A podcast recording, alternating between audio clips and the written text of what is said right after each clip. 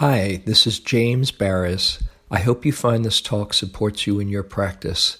If you'd like to support my teaching, you can use the donate button underneath my picture on Dharma Seed to do that. Your support is greatly appreciated. Well, um, I don't know if Jaime had had mentioned. Did you did you say uh, what happened when you called me? well, uh, there was a um, miscommunication. Um, I, even though I was originally scheduled to be here um, uh, for on the calendar uh, a couple of weeks ago, Kate uh, Munding, the co-guiding teacher, uh, and I had an exchange, and uh, my understanding was she was going to be back tonight and said there's only a couple of times in the next few months that um, I'm I'm going to be here, and it would it be okay if I if I uh, came on November 9th? Now I've got to go check the email. Um, she said one at the beginning and then one in January, and I said sure. If you're, I'd, I'd rather have uh, them see you and uh, and take advantage of, of that opportunity. Um, so I was at home having a very relaxing evening, just about to watch the first episode of the Vietnam series with Jane, uh, when Jaime called and said, hello. and I knew right away calling it, because a few minutes before I thought, oh, they're sitting right now, and Kate's going to give the talk any moment. Um, so my apologies for the miscommunication, and uh, I'm here. I am, and it's great to be here.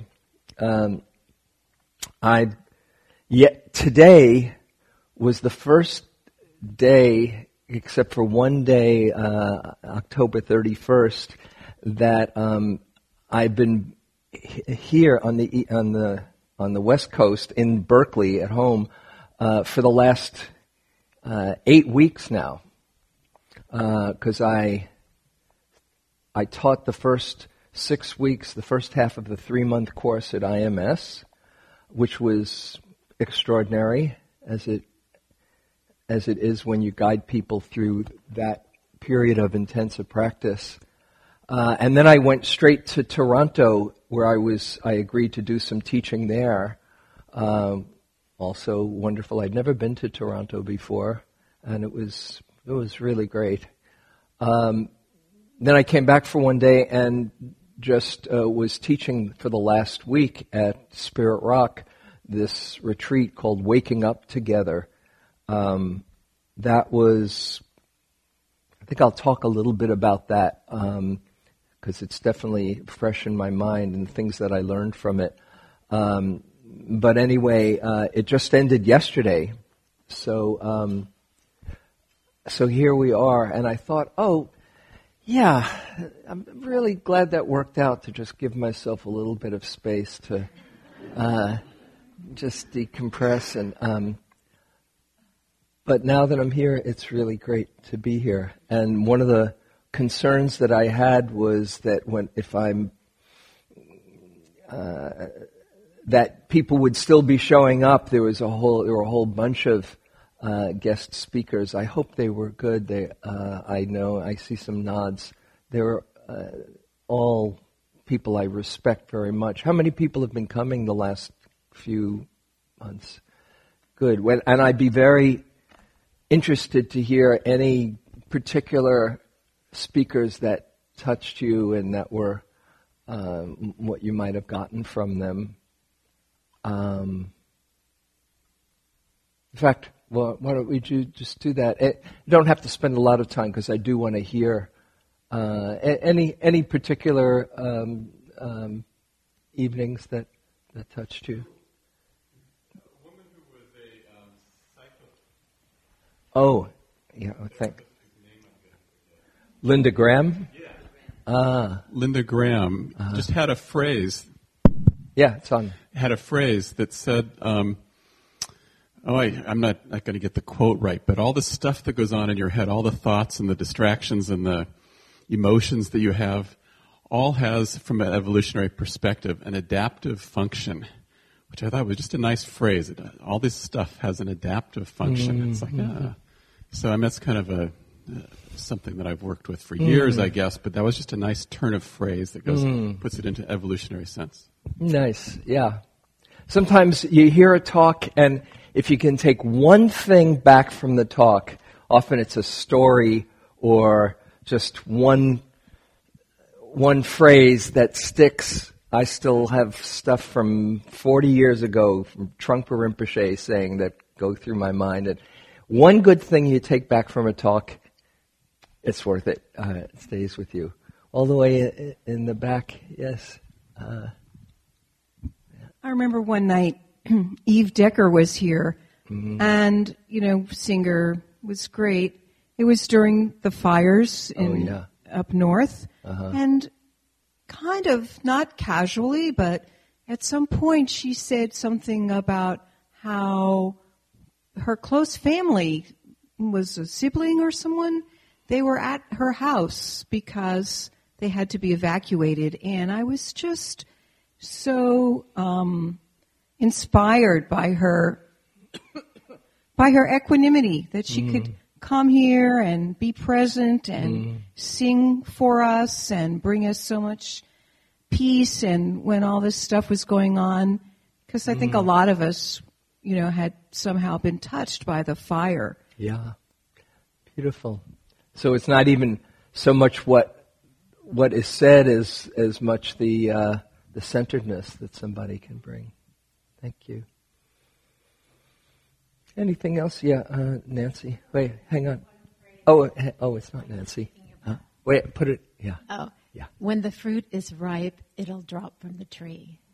When the fruit is ripe, it will drop from the tree. Yeah, I just I love that. Uh-huh. And then there was a teacher who talked about disability and how. Oh, Deb Kerr. Yeah. Oh, I was so moved by mm. her talk. She's a good one. She was really from the heart. Oh, um, I really enjoyed. It. Doesn't that. surprise me. I'm so happy to hear it. Uh, I've known Deb for many years. Um, if you're interested in wanting to listen to those talks, you can go to the website uh, insightberkeley.org and check it out. Uh, so, yeah. Excellent. Yeah, and Jaime records the talks, and uh, they're all up on insightberkeley.org and Dharma Seed too. Yeah. Yeah. Okay, one, one more, and then we'll. Oh, hi. Oh, put it right like an ice cream cone on an angle right next to your lips. Let me try again. Right next to your lips. That's it. There you go. I was just going to say, uh, the first time I was here, I believe it was about five weeks ago, and a woman named Jane gave a talk. I believe she's your wife? Jane Baraz. Yes. Was she okay? my first time here the, to- well, the topic of the talk was forgiveness, and it was absolutely marvelous. And it was a particular evening when I was very ripe to hear that talk, and uh, mm. there was just not a single word that was dead weight. So I was really glad I was here. How great! Oh, I'm glad I have a something nice to say to her besides standing her up on our on our evening. No, she came. She said, "Yeah, go for it." Yeah. Well, that's great. I'm, I'm glad to hear it. And and as much as anything, um, it really uh, makes me happy to see that this community is more than just any one person coming up here and, and speaking. It's it's about uh, being together and sharing sharing the Dharma, sharing the practice. Hmm. So what does come to my mind is um, is sharing a little bit about community, particularly after this last retreat, and then we can open it up. I don't know how long I'll be talking about it, but um, but we can just have a conversation and um, uh, whatever comes up, whatever you want to explore in practice, uh, we can we can look at together. Uh, but it was a very interesting experience this last this last retreat. Um, it was a, a retreat that uh, we planned for um, well for over a year. Um, but it was a different experience. This is uh, some of you might know that um, I was part of a teaching team that led uh, a training called Heavenly Messengers for two years. And the Heavenly Messengers, if you're not familiar uh, with the the phrase in Buddhism, uh, the Heavenly Messengers are uh, the what woke the Buddha up, supposedly messengers metaphorically or literally, who knows, sent from from uh, the heavens to wake up the prince from his idyllic life of of uh, shelter and uh, just of pleasure, uh, and uh, he went unannounced on his journey into uh, out into town for the first time when he was 29 years old and it hit him in a way that it had never hit him before. That when he saw somebody who was old, somebody who was sick, somebody who died, a corpse, and he was told, This happens, this is part of, this is the facts of life, and everyone is subject to old age, sickness, and death. Uh, that he realized that no matter how good he had it, um, he too was subject to those things and wanted to understand where real happiness lied. And then the fourth messenger was an ascetic, a renunciate who had given up uh, worldly, material uh, uh, goods and worldly life uh, to uh, go on a spiritual quest. And he said, What's with this fellow? And um, was told, that that's what he had done. And the prince, Siddhartha, was so moved and inspired by that fourth after seeing the first three messengers that he left the palace, went on his quest, and for the next six years did his arduous uh, quest that ended up in uh, becoming enlightened under the Bodhi tree at the age of 35. So we led this this program, a two-year training in old age, sickness, and death, and looking at them as vehicles for practice. Um, with about um, 90 or so people uh, doing five retreats and, and really developing a sense of community as well as looking at those, uh, those facts and reality. Um, and I did it with Sharda Rogel, who is another uh, beloved Spirit Rock teacher, and Frank Ostaseski, who uh, founded the Zen Hospice Project. Uh, his uh, colleague Angie Stevens, one of the wisest uh, w- people I know, um, and we said we had such a good time doing this. Let's do it. Let's uh, go for another iteration. And so we had this idea to have a program, another training program called Compassionate Companions, where it was going to be a sequel where uh, we were going to, um, the idea was originally to train people to go back to their community to share a lot of the curriculum and build community and look at these topics um, in a two year training. But for various reasons, the training didn't happen. Um, the timing wasn't right. There were some other um, some other parameters, which I, I, for reasons which I won't go into now. So we said, okay, it's not happening, but let's do one retreat as a kind of um, uh, closure and, and, and talk about community and the power of community, and we'll call it Waking Up Together. Um, and we invited also uh, Vinnie Ferraro, who's uh, a very hip uh, beloved, cool uh, Dharma punks teacher who has a wonderful community in uh, in San Francisco, um, and a, a, good friend, um, and this uh, African American woman um, who Vinnie teaches with, Pam Dunn, who although she doesn't teach on retreats, She's been a teacher with mindful schools and does challenge days with Vinnie for many, uh, for hundreds, a hundred thousand youth. They both taught in these very intense circumstances, creating community. So the six of us were really excited to to do this and just see what would be hap- would happen. And it was going to be a combination of a silent retreat and some interactive experiential stuff to, to build community. And the website said um, there, this retreat will have times of silence along with inquiry, uh, counsel, and experiential exercises as we come together as community. However, it wasn't clear to people, they didn't get enough information from that uh, write up, and sometimes when they call and say, is this a silent retreat or uh, more of an interactive retreat? We didn't communicate clearly enough to Spirit Rock, so the registrars said, oh, it's a silent retreat.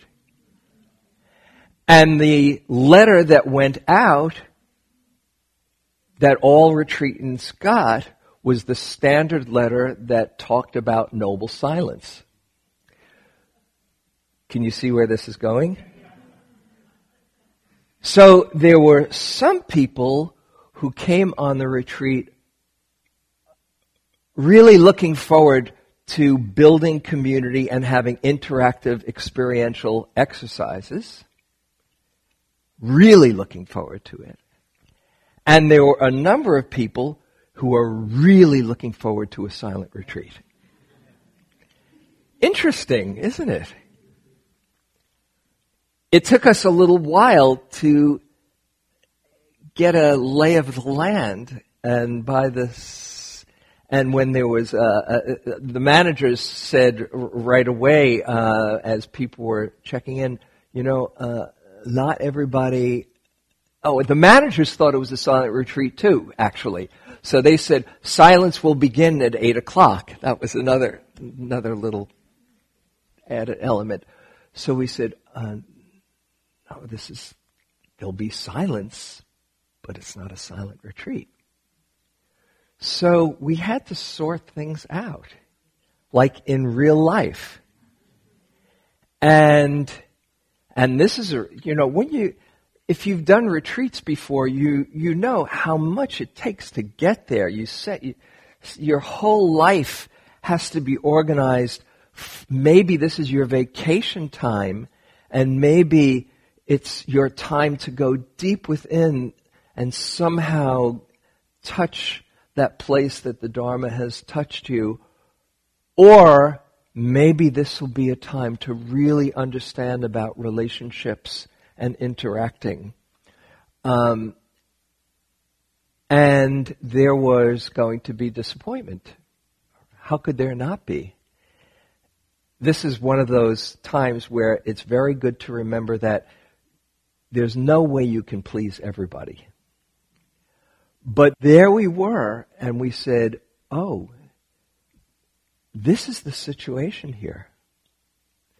Um, Oh, and uh, Sharda Rogel, the, the one other Spirit Rock teacher, the others aren't Spirit Rock teachers, although they're fantastic teachers in their own right. Sharda was, uh, was sick for the previous uh, five weeks, and she came to the planning meeting just at the very day, but she could hardly talk, and she was under doctor's orders to not teach. So she had to go. So there were just five of us. Uh, and we, I'd never worked with two of them. It was a whole new, it was like, what do you, you throw up the, uh, the, the jacks in the air and you see where they land and, um, and it was amazing. It was amazing because community, I said towards the end, I said, you know, it took us, we met for a long time and uh, it was not easy to design a retreat that would start out with chaos in order to come to alignment. We couldn't have figured this out any better. There was something else that was writing the script. And there were some challenging moments because people were also asked to do a lot of interactive exercises and bare their soul when they came to be very quiet, you know, or to be um, the way that you wake up and build community, as I'm sure you know in your own life, when you're willing to be vulnerable with others, that is what opens up the heart. And when they're willing to be vulnerable with you, that is what opens up your heart. So we were asking some people to be vulnerable who that was the last thing they signed up for. And um, and so sorting it out and um, seeing if we could get aligned and be on the same page and being very real. We were just asking, part of the practice was just being authentic with where you are. And we'd go into a day of silence and then come out and have a lot of interactive exercises and then go back into silence, pulsing, we called it. So both to honor different people's perspectives as well as digest the stuff that would come up between us. And little by little, by little by little, a community was formed.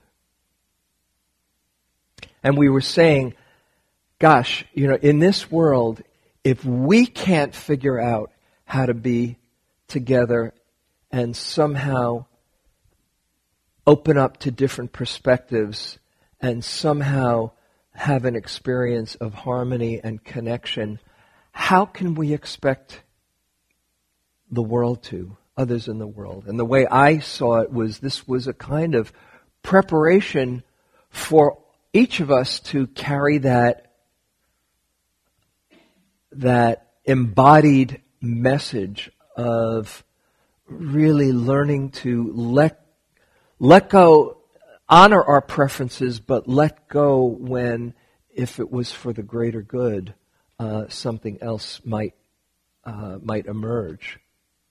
Um, and it took a while, but that's what happened. Three people left, and I spoke to each of them, and it was absolutely perfect that they left and they left in a very good spirit. I, have had a, I, I knew two of them quite well, and one who didn't even know what a silent retreat was, and if it was a silent retreat, she, uh, the silence as much as it was, was, was too much for her. Um, so everybody who stayed was choosing to stay. Um, but it really gives me faith in community. And I shared with people um, in one of my presentations that I believe in community uh, because I've had my own experience of community. Uh, as uh, maybe some of you know, uh, I lived in a communal house in North Berkeley uh, for eight years, nine years. Uh, Wes Nisker was part of that house as well. His daughter Rose who was a little girl at the time, lived with us. Um, there were eight adults and uh, three children. It was the house, I'm sure everybody knows Coldwell Banker. You know the name Coldwell Banker, right? The great, the real estate firm. It was Mr. Banker's house. It was, a, it's a big house on Harwood Avenue. no money lying around, no but there was a hot tub in the back, and there was uh, there was uh, uh, three different floors. It's where I held my uh, my Thursday group starting in 1980. There, I moved there in 1980, um, and uh, we would meet every Thursday night. This is starting. This is the the the uh, continued incarnation of that, and um, it was an amazing house. So I want to, I'll share with you a little bit about what I shared with, um, with that group. Um, the person who owned the house was quite a brilliant, extraordinary woman named Shirley Lewis who really understood structure that if you have the right structure, you can bring out the best in people. And we had, uh, we ate together uh, four nights a week, Monday through Thursday. We cooked, it was your night to cook one out of those eight nights, and your, and another one, you were the helper of the cook. And you would do a shop, uh, period when it was your night to cook, and everything was uh, all the all the jobs and chores and stuff was very well organized. And our house meetings, I want to share with you the house meetings, which was really the the um, what the template for Spirit Rock's board meetings, because Spirit Rock was actually envisioned at Harwood House. That's where all the visioning happened. So our um, our our house meetings. This is how how it went. Uh, we'd meet every, sometimes it would be once a week, sometimes it would be every other week. Uh, and you wouldn't miss a house meeting. And it was really good. So this is, if you ever, here's a little structure for a, a good house meeting. So we'd start with a bit of a check-in. Just what's going on in your life. That, right? I'm sure you've been to many meetings where that happens.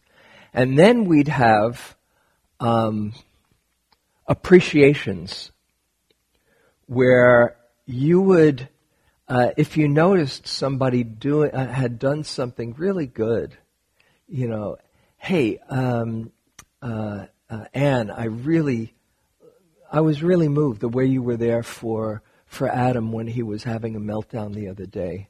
It was it was it was great. Thank you so much. Or, uh, hey, Lynn, you did a fan was was a great meal that you made uh, and such like that. So you kind of be on the lookout for things to say, or you, you'd notice them. And so we'd start off that, right? Appreciations. Then, if you happen to do something that others didn't see, that was good. Then there was a time for self appreciations. Right? By the way, you might not have realized it, but uh, I spent a little extra time uh, cleaning up the fridge this week. You know, really? So you had a chance. You didn't have to wait that somebody would somehow recognize it. It was self appreciations. The next part of the meeting was um, self clearings where if you messed up, you know, uh, I have to admit that um, I I uh, I blew it as far as taking out uh, my job, uh, taking out. I missed this piece of taking out the garbage.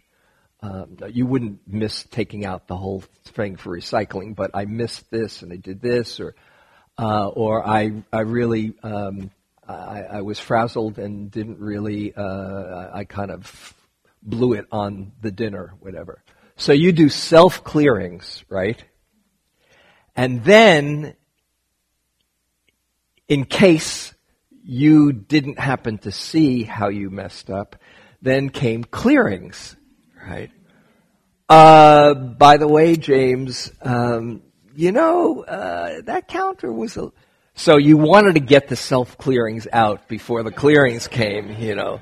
This is like in, uh, enforced confessional, right? Uh, but you gotta got it out, and um, then after clearings, then came um, CRs, consciousness raising, where you have some things to. Uh, uh, hey, folks, you got to really clean up the counters. Uh, we're getting a little bit careless there. Those are called CRs, consciousness raising, raisers. Then there would be the agenda. You know, we got to look at this, this, and this, and this. And then at the end of the meeting, we'd have what's called process time, which was just a few minutes at the end. Generally, it was, it's so great being here with everyone. But sometimes it was you know, when that happened, uh, this interchange between you and you, or when you said that to me, it felt a little sharp, and I, I contracted. And we, we said, rather than have somebody leave the meeting and have it fester within themselves, much better to share with the group so you f- still feel connected and the group gets the benefit of hearing what's going on with you so we could help each other wake up. It was quite brilliant. And we're still close together, all of those, all of the people who, who have, who lived together. I visit our friends Tim and Lynn out in, in Madison, Wisconsin, and our friend Wendy Zarin, who's also a Dharma teacher who lives in Colorado. We're all really close together. So I believed in community. I saw that it could work. And that's actually what, uh, as much as, as anything, inspired me to do this uh, community Dharma leader training that I, I, I started at Spirit Rock and did the first three iterations because I believed in community. And my idea was, not, besides giving people the tools to go out and be com- uh, leaders in their community, for everybody to have an experience over those two years of what it's like to be in community. Because that's where the magic would happen. Sure, it's good to know about different Buddhist concepts and about didactic, pedagogical um, uh, understandings in teaching. Um, but once you have your own embodied experience of community, you know what it's like. So we were seeing if we could do this in the course of, of a week, starting out with this chaos and ending up with that alignment.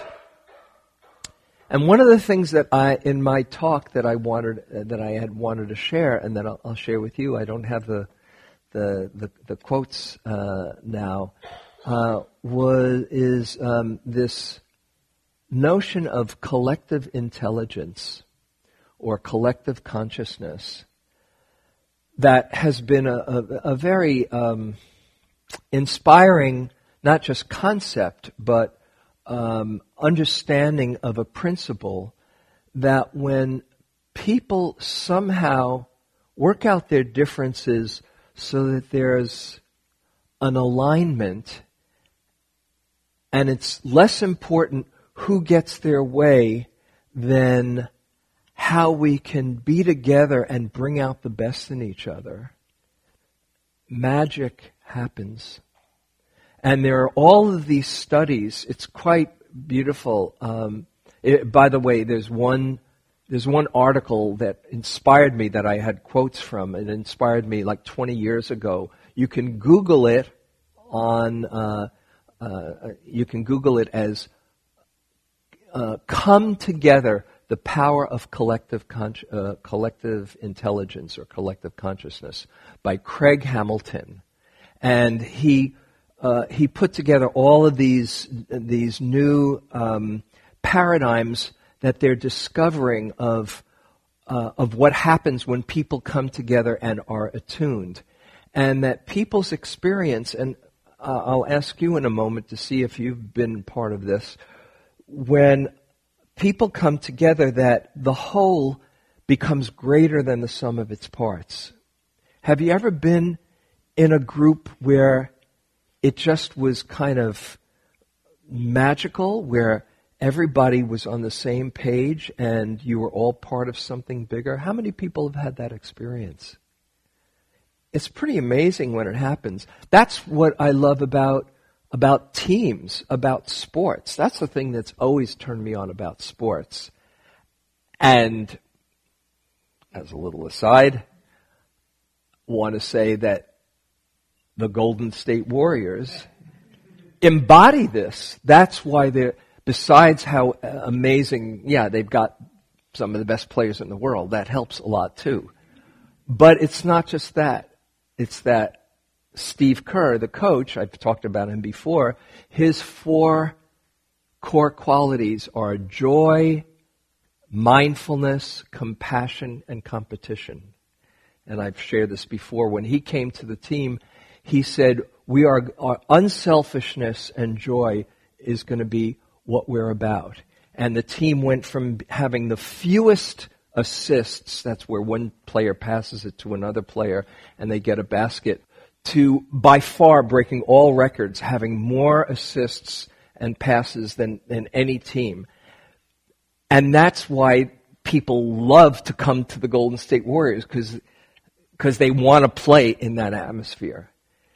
So anyway, this whole being greater than the sum of its parts, not only is it fun, but it kind of brings out something new out of everybody where all of a sudden you all become channels for an extraordinary collective intelligence to use the, the field of goodwill and shine through. I don't know if this, this sounds, well, we're in Berkeley, so how could it be too woo woo, but, uh, but where it's just using the, the energy that, that life is using that alignment to create something much bigger than any one, any individual pieces could, could experience. Uh, in this retreat, one of the extraordinary things, there was a talk Angie Stevens gave on separation and non-separation. And she had these, uh, everyone was broken up into groups of five. And first, they said, they were asked, uh, talk about what, um, what's the payoff in not, uh, in resisting connection. Right? And the, the group was talking about that for a while. Everybody had a chance to talk and then they talked about it together. And then the next, the next step, now talk about the value, the payoff in feeling connected, in letting go of the separateness and feeling connected. And then they would talk about their own experiences of that and each one, and then they went around together. And it was quite extraordinary. Then we took harvested, we took feedback from, from people about about their experience. And one fellow put it quite succinctly for everybody. He said, "You know, when we talked about that for, with that first question, there were uh, five or six people, individuals who were somehow stuck together and when we talked about the power of connection, we became this group that all of a sudden uh, fell in love with each other. And it was like, oh, oh, do we have to end it now? Is the activity over now? There was something so magical about that. And there it was. And we kept on doing things like that throughout the week.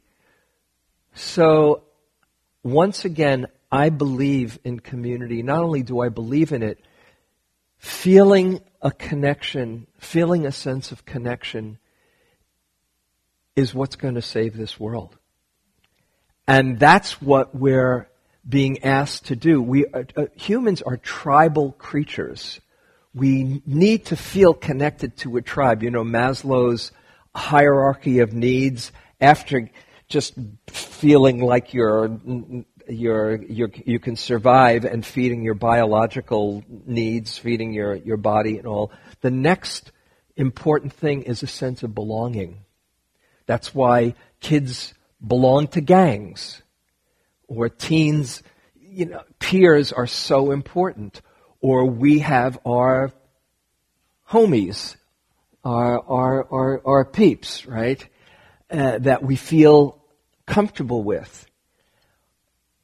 And that's both good, but it can also be not so good because often tribes are defined by who's not in our tribe. And so that leads to othering.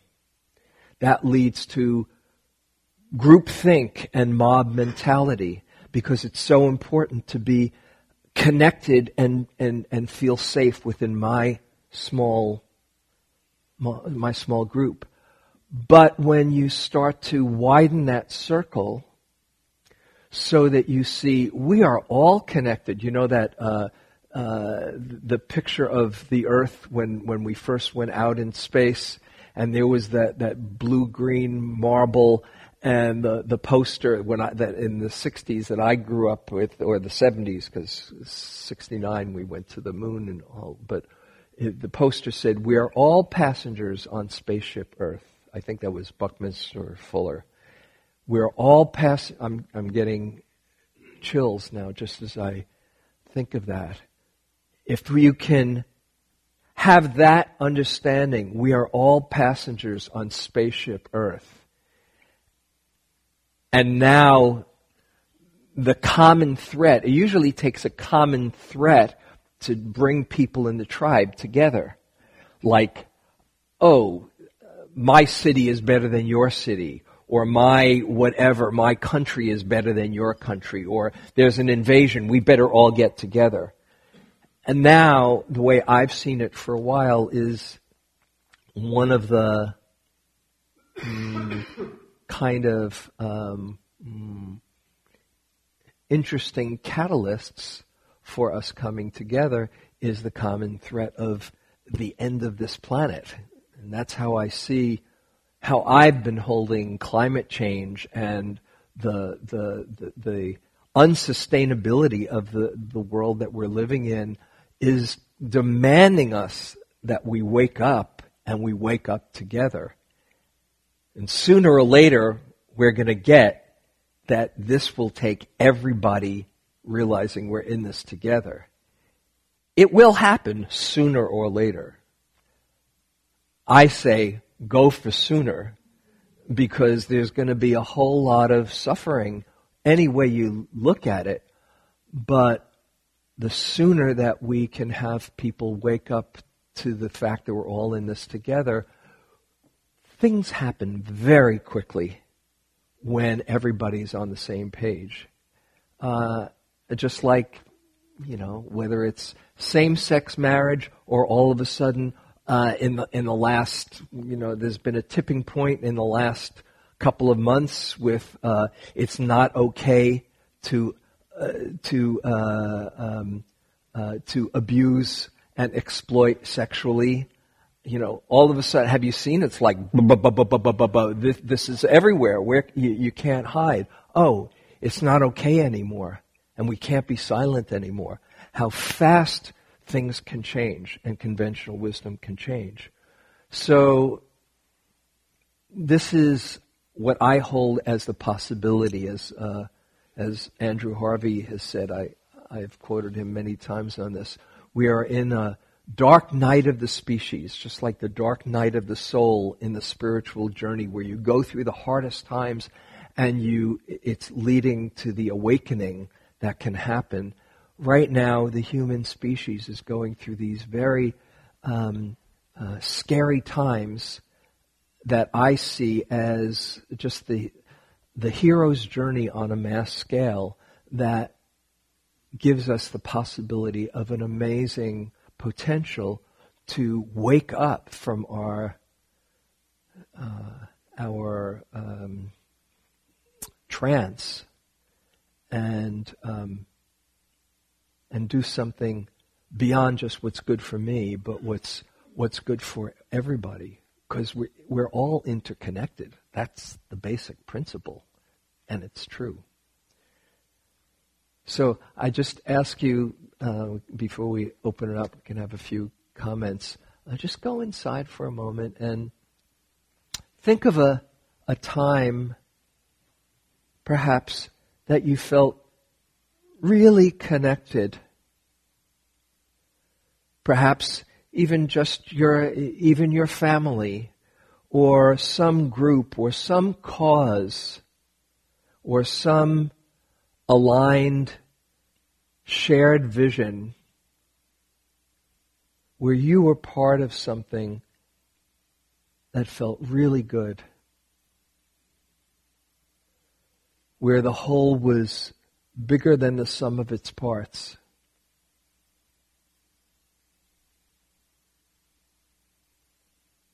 And if you can recall, just first recall how that felt. How it felt inside to be part of something bigger.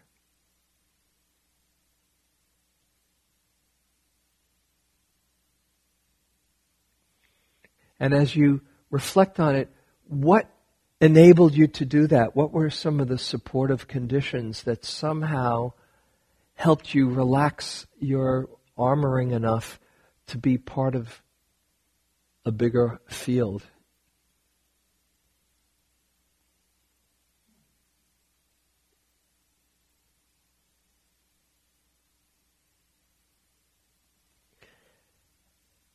And what could you bring? What qualities or attitudes could you bring to whatever group or groups that you might be in now that could help bring out the best in others and help contribute to that field? What do you have to offer towards that end, just within your heart? doesn't necessarily mean your brilliant ideas as much as your spirit.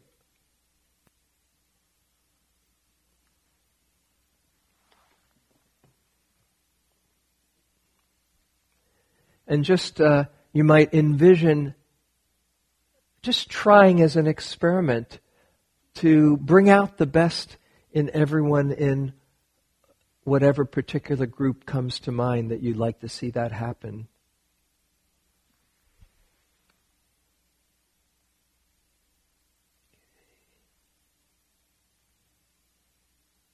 and then experiment.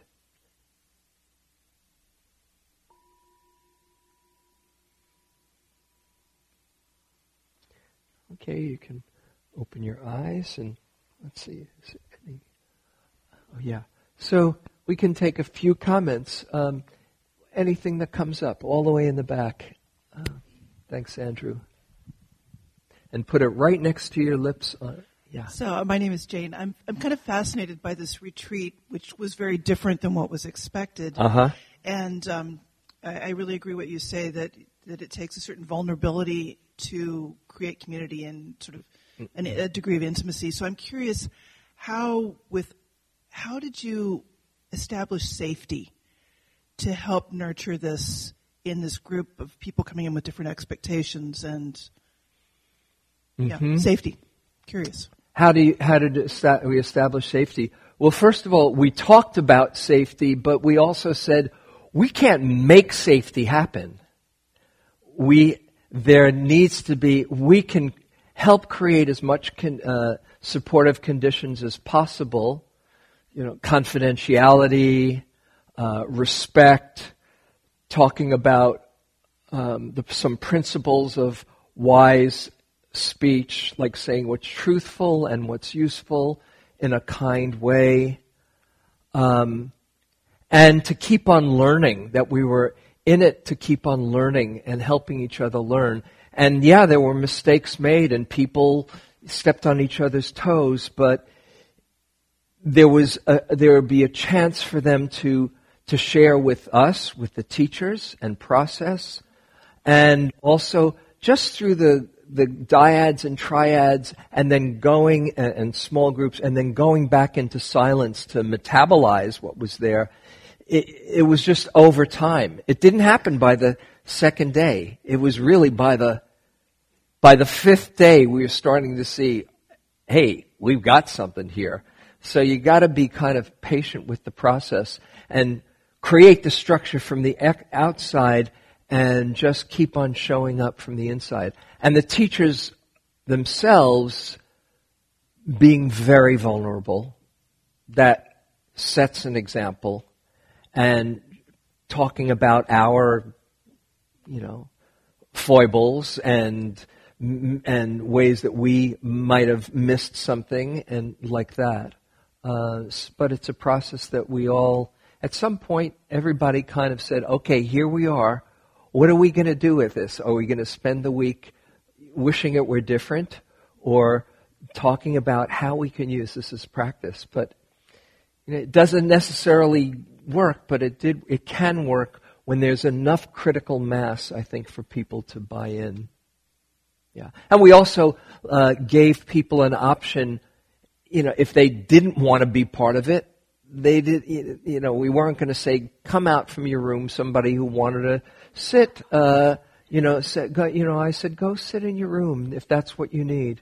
That's okay. You just take care. Everybody takes care of themselves in the spirit of not turning their back or blaming the rest of, of the group, but just taking care of ourselves. Here, right over here. Thank you. Hi, can you hear me? Yes. I um. Put it closer. Yeah. A little closer? Yeah. Okay. Yeah, that's. Uh, I go to UC Berkeley, and um, we brought our little our Buddhist club here tonight. Um, Who else is? Oh, great! Hi. and uh, what what you're talking about, is, you know, I I feel very moved by that, and I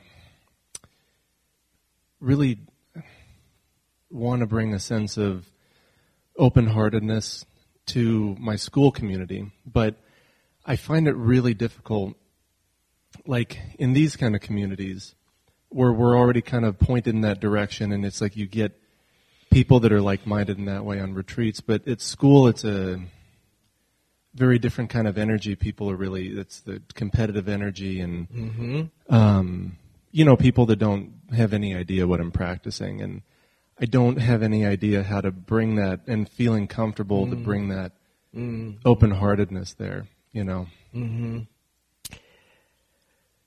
Yeah, and it's true that it doesn't always happen.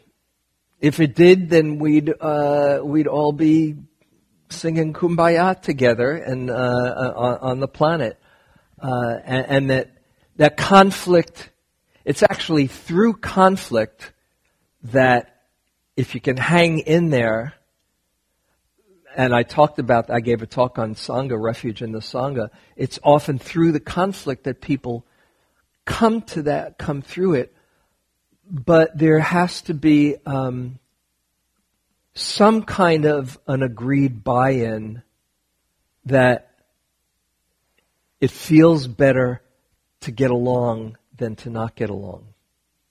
And I, you know, I was a school teacher for, for many years, uh, fifth grade and sixth grade uh, mostly.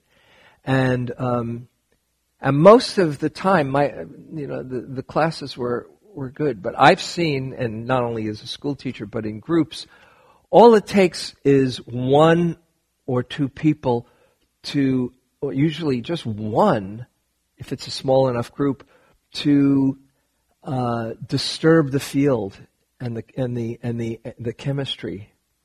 And that's the that's the tricky part. So it I've found it's better for me, say as a as somebody who holds a group, that safety is the thing that I'm as most responsible for. Not so much what everybody says or does, but if somebody is not is creating a, uh, a um, their energy is such that it doesn't feel safe for people, I will need to say, this isn't working. And you have to decide whether you, if this isn't the right place for you, absolutely fine. But I, I want to make it the right place for everybody who wants it to be the right place. So you have to decide. Um, and if there isn't that it, it, either it doesn't, if there isn't that buy-in or there's not a, um, a chance for somebody to be open to it, look at the chaos in the world.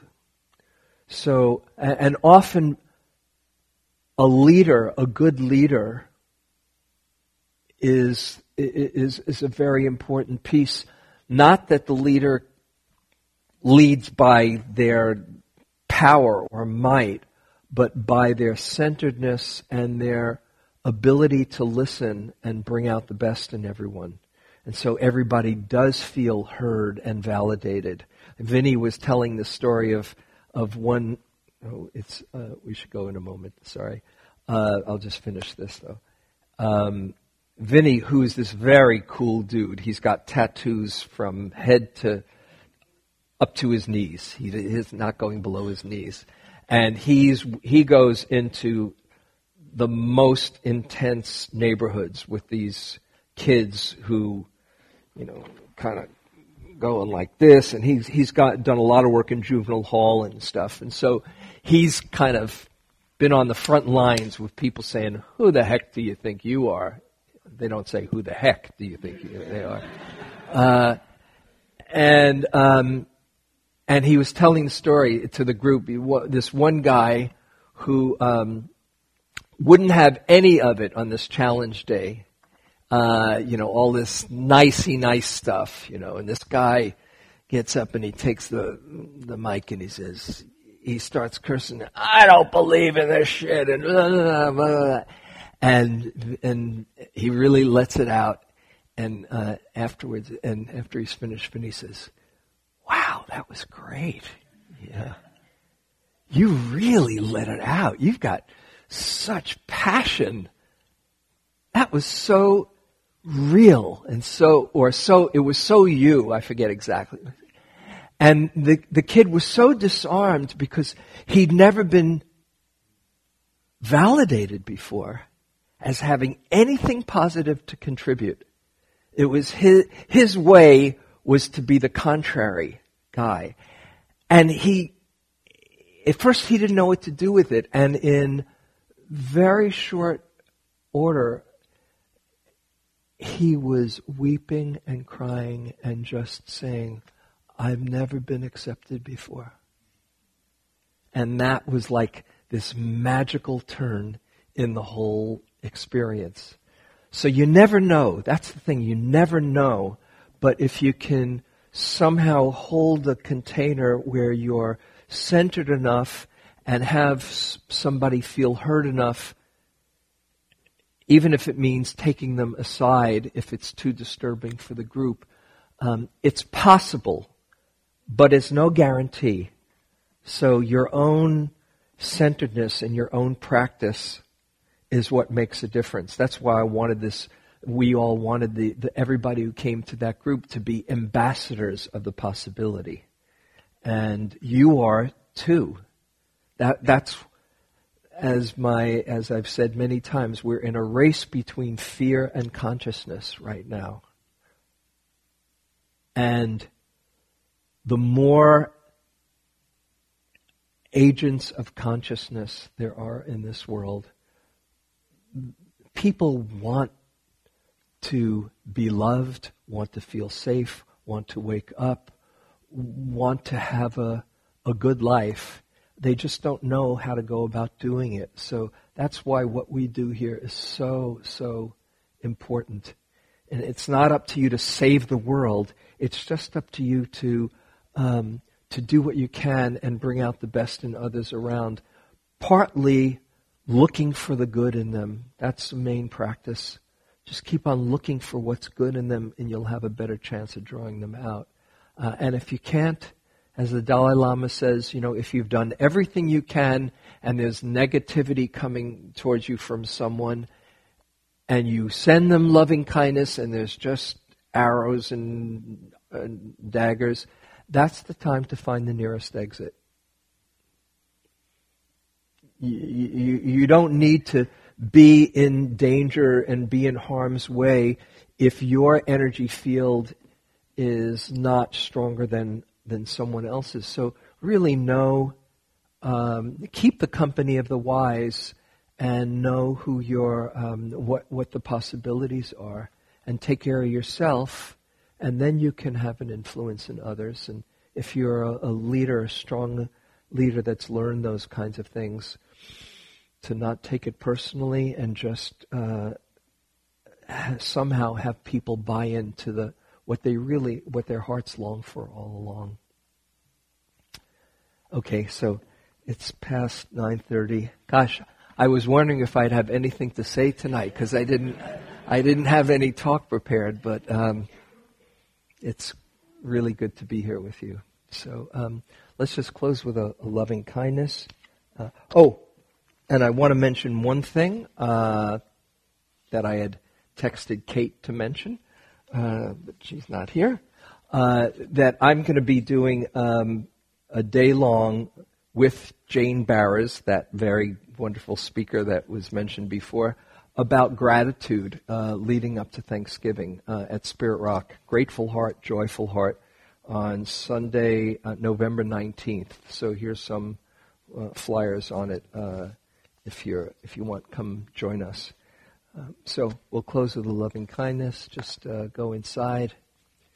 Feel your own goodness of heart that would want to bring you here on a Thursday. And appreciate that place inside of you that loves the truth and that loves goodness and that wants to make a difference in this world. And send yourself some good thoughts because you deserve them. Your happiness will be a gift to everyone else in your life. May I feel all the love inside of me and share it well.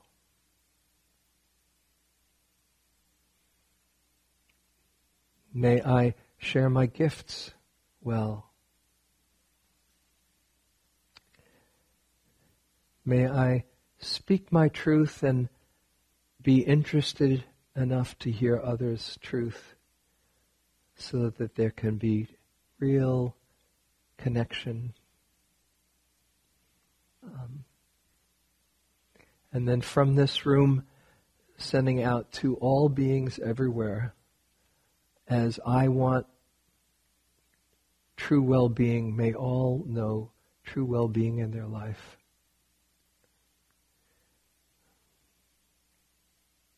May all see through their fears and separation and feel connected with the web of life.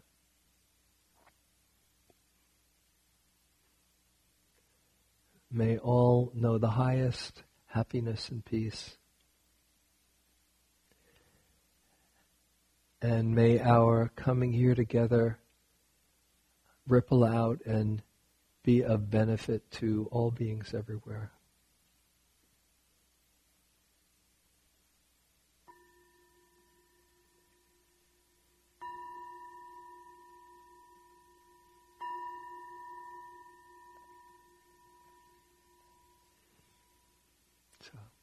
Thank you very much for coming. And uh, I will be here next week. At least that's the plan. Uh, so maybe I'll see you next week too.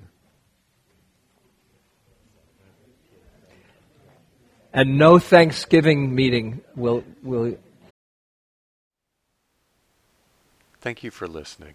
To learn how you can support the teachers and Dharma Seed, please visit dharmaseed.org slash donate.